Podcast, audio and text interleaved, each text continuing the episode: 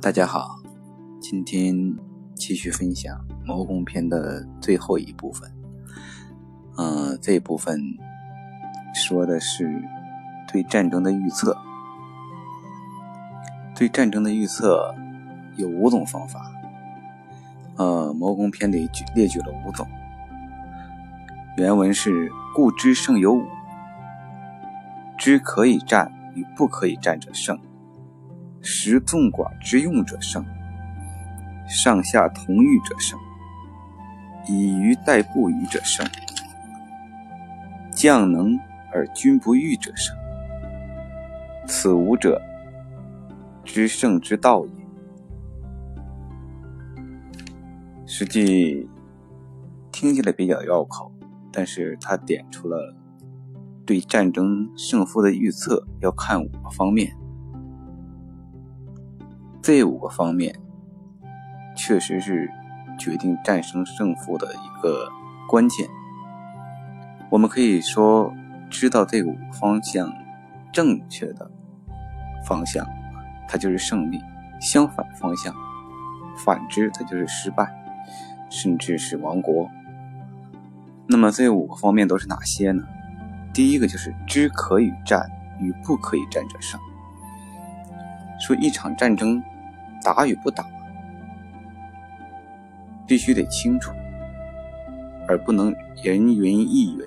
别人说打，或者自己想打就打，而自己要清楚，可以打还是不可以打。什么情况下可以打，什么情况下不可以打？这个在《孙子兵法》十三篇里，在其他篇章有过概述，我记得是有过，但是在这里。不一一详列了，他列了很多，我记得当时。所以说，对战争的预测，第一个方向就是说，你要清楚的知道可以打还是不可以打。你知道，这是一个关键。就像去年的中印之争，或者之前的南海争端，现在的一些国际摩擦。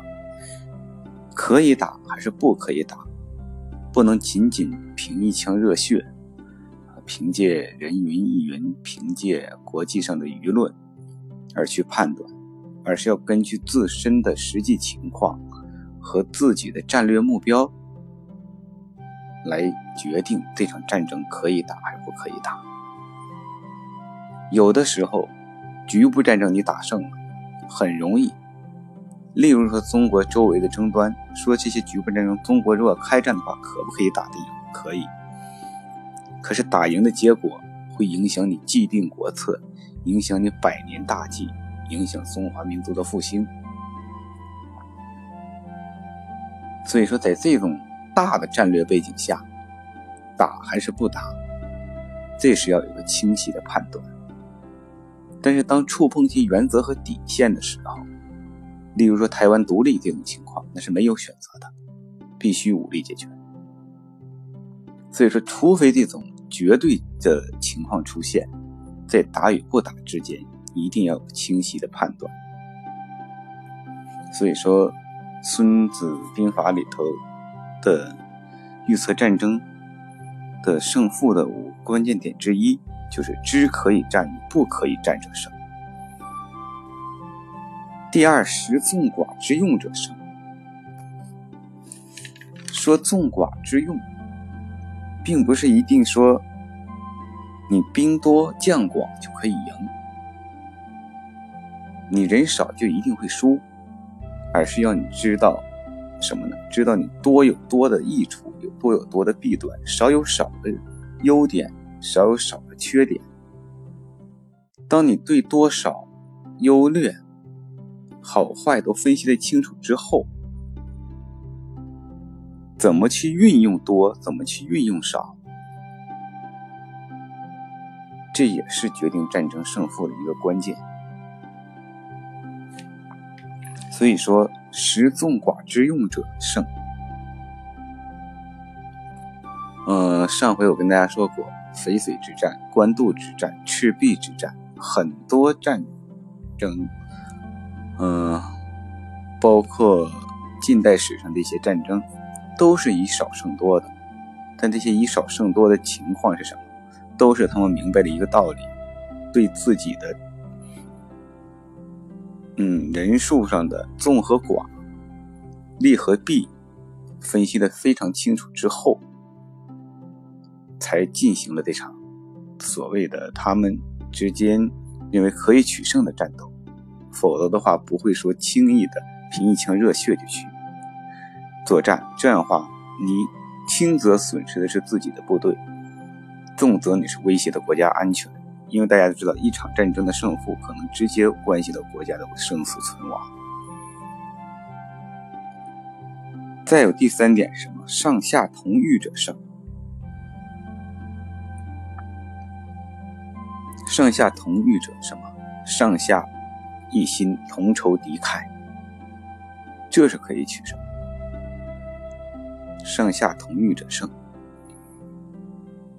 很多时候，大家看一下，嗯，例如苏联的卫国战争，中国的抗日战争，嗯，包括亚非拉的一些反殖民地独立战争，为什么能最后取得胜利？究其根本，就是一个最简单的道理：国家民族的生死存亡。关系到个人生死得失，在这种情况下，大家会同仇敌忾，上下一心，这也是取得胜利的一个关键。孙武还分析了第四点是什么？以愚待不愚者胜，就说两军交战，有准备和没有准备。是不一样的。为什么德国的机械化部队可以瞬间、很快的吞并了欧洲的大部分？闪电的袭击的波兰、捷克斯洛伐克，回首又进攻比利时、意大利。啊，当然，意大利是同盟国，啊，他没有进攻意大利，进攻比利时之后是法国。这些国家为什么会瞬间？丧失战斗力，就是因为他们失败是没有准备的，他们打仗是仓促迎战，没有准备。而德国为了发动二战，是准备了很多年，从物资储备、人员锻炼、士兵的武装、战斗素质的培训，是做了充足准备之后发动的闪电袭击。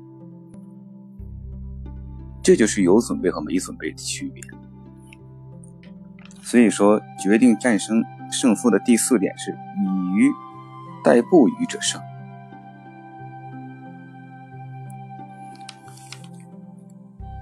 决定战争胜负的第五点是什么？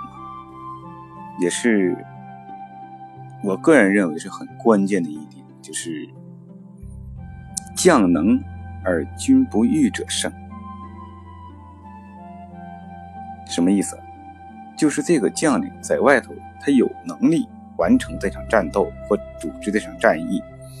那么，作为国家元首，作为国家的首脑或者皇帝、帝王，就不应该参与战争，或直接去指挥战争。这样，直接指挥战争的前线将领会受制于人。这种事情历史上屡见不鲜。嗯，历史上的乐毅大家清楚，那是春秋时期知名的军事家，率领五国联军进攻齐国，连续占领了齐国的七余七十余座城池，最后只剩两座小城，他没有进行狂攻硬打。而是以怀柔的政策，要取得齐国的最后胜利。这本来是一个正确的战略战术，但是正因为燕昭王死，燕惠王继位，燕惠王听信了别人的谗言，而又基于之前和乐毅存在的矛盾，想当然的认为乐毅心怀不轨，要自立为王，所以才不取得齐国的最后胜利。最后逼得起乐毅逃到赵国，而他又临时换将。可他这种做法最终导致的是什么？最终导致的是田丹反攻。很快的，田丹就恢复了之前被乐毅占领的城市，竟联军以及燕国的军队一直打到黄河边。可以说，燕国遭受了惨败。这就是一个非常明显的“将能而君不欲者胜”。再有熟知二战的朋友，应该也清楚，二战后期的苏联卫国战争，嗯，实际德国的进攻和苏联的自卫，在很大一部分时间里是呈焦灼状态的。呃，当时很多德国将领。提出了一些好的建议，但都没有被希特勒采纳，因为希特勒太自负了。呃，不得不承认，希特勒确实有军事指挥的才能，但是他离前线真的是太远太远了。依靠自身的想象和自身的判断，以及一些从几千里之外传回来的情报，指挥作战，而。真正了解战场情况、真正在前线作战的这些将军元帅，德国的这些将军元帅，受制于希特勒。可以说，苏联的卫国战争的胜利与希特勒的指挥的失误是有很大的关系的。嗯，从历史的必然角度来说，苏联的卫国战争一定会取得胜利，但是不至于推进的那么快。所以说，这就是“将能而君不欲者胜”的一个典型案例。所以说，一场战争胜负看什么？看这五点。此五者，知胜之道也。说知道这五点，运用这五点，是战争制胜的根本原则。纵观古今中外。这样的例子举不胜举，所以说，孙武最后说：“知己知彼，百战不殆。”这也是我们常听说的一句话，也是流传甚久的一句话。但是我们只知道这句话，其实后边还有两句：“知己知彼，百战不殆。”说你只有知道自己，知道敌人，双方的信息情报。战场形势，所有东西都分析清楚了，都清楚，你才能百战百胜。但是他他还有后两句什么？不知彼而知己，一胜一负。说你不知道对方实际情况，但是你要清楚自身的情况，清楚自身的国力、军队的战斗力，以及自身将领的统帅能力，对自身的情况也很清楚的话。即使你不知道对方的情况，不是很了解，你的胜负是各占百分之五十，还有一半的希望。所以说，不知彼而知己，一胜一负。那么最糟糕的情况是什么？最糟糕的情况就是最后一句：不知彼不知己，每战必殆。说你不知道别人也就罢了，你不知道自己。那么这个仗就没法打了。你每场战争都有危险，每一场战争都几乎就是失败的结局。所以不知彼不知己，每战必殆。所以说，在谋攻篇里，一直是一个大的原则性的东西。孙武概括的都是原则性的东西，没有就具体的战场的每一场战役如何指挥、如何作战进行详细的去分析。因为他在另外的十二篇里头有过这样的详细论述。嗯，说实话，跟大家分享《孙子兵法》的谋攻这一篇，确实是，我觉得他不仅在军事作战，实际在国家的行政管理、企业的经营管理，甚至小到家庭、社会的一些事情的处理，都是具有很高的实用价值。嗯，我不想再分享其他的十二篇，因为我觉得这一篇的完全是可以代表《孙子兵法》的精髓。哎，当然我这么说，我不是一个军事家，嗯，也不是将军，但是我说的都是我自身的感受和感觉。嗯，感兴趣的朋友呢，也可以通过留言跟我探讨一些事情，当然各抒己见。对当今国事、国际形势的看法，也可以完全套用《孙子兵法》里的一些方式去处理。嗯，接下来我还会，如果有机会的话，嗯，还会跟大家分享一些，嗯，类似于这样的篇章或类似于这样的典籍。那当然可能是部分，也可能是全部。嗯。总之，希望通过跟大家的分享，让大家对《孙子兵法》有所了解，而且并能将其用于实践，这才是我所想达到的效果。谢谢大家。